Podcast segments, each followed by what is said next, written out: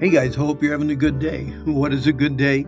A good day is one that starts and ends spending time with our wonderful Lord. We're finishing up the chapter, James 4, verses 13 through 17. You know, more than anything else in the world, I want God's perfect will for my life. I really do.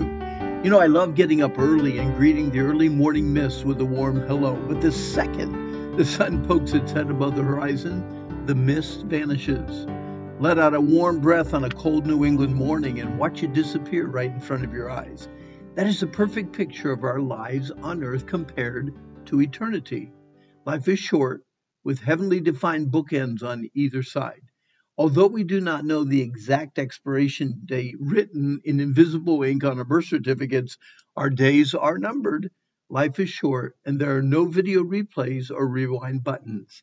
David hints to us that a normal lifespan is about 70 years, or for those exceptionally strong, maybe 80.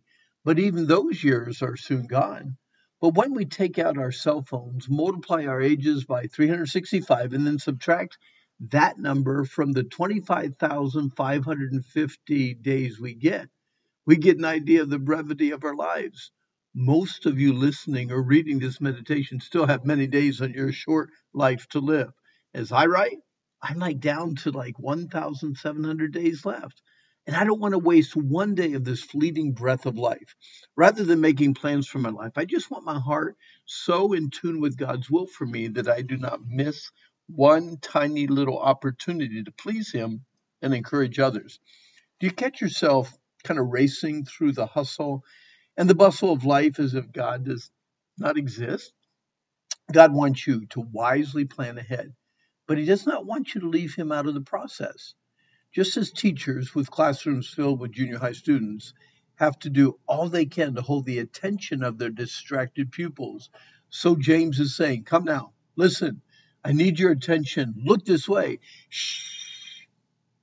Once James had their attention, he exposed the wrong thinking with a simple word instead.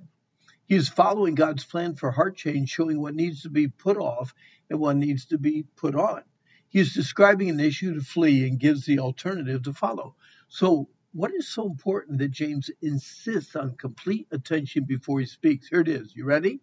You who say today or tomorrow we shall go to such and such a city, spend a year there, buy and sell, and make profit, are forgetting about the most important principle in planning for your future you are kind of devising a master plan without consulting the master planner.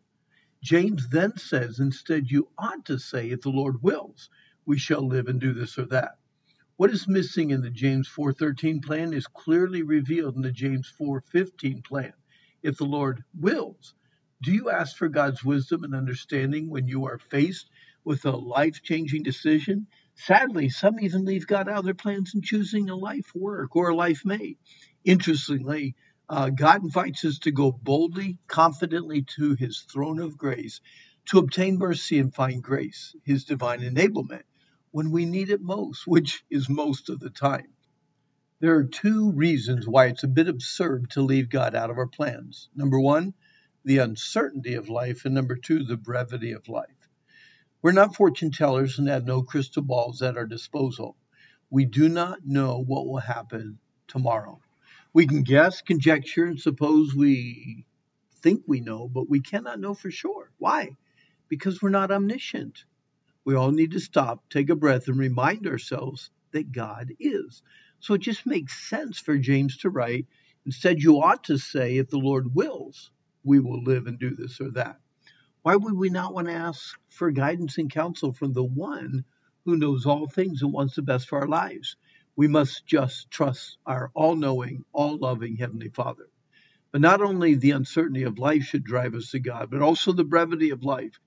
James asks and answers the question for us For what is your life? It is even a vapor that appears for a little time and then vanishes away. All our planning for wealth, prosperity, and success is focused on a few short years at the end of our life on earth. God could have taken us to his heavenly home the second we put our faith and trust in the resurrected Christ for the forgiveness of our sins, but he didn't. He is preparing us for eternity. He is wanting us to impact others for eternity. Life is not to make us happy, but it's to make us holy. All things work together for good not so that we can be comfortable for a few short years, but so we can be more Christ like every single day. So James confronts those who think that they have arrived without God's help by literally calling them arrogant. Those who boast and brag about being successful, self made men will be reminded that all that they have accomplished will be gone in the blink of an eye. So all of us know that the right thing to do is to totally submit to our sovereign God and follow His plan for our lives. Anyone who proudly rejects God's will to accomplish their own selfish will will someday realize that such a mindset is not success, but sin. Whoever knows the right thing to do and fails to do it, for him it is sin. Lord, please, your will be done in my life and in the life of all those who are meditating with me today, tomorrow, and forever. Amen. Hey, our time's up. But remember, today's the day the Lord made. Let's rejoice. Let's be glad in it. And I hope that you have a good day.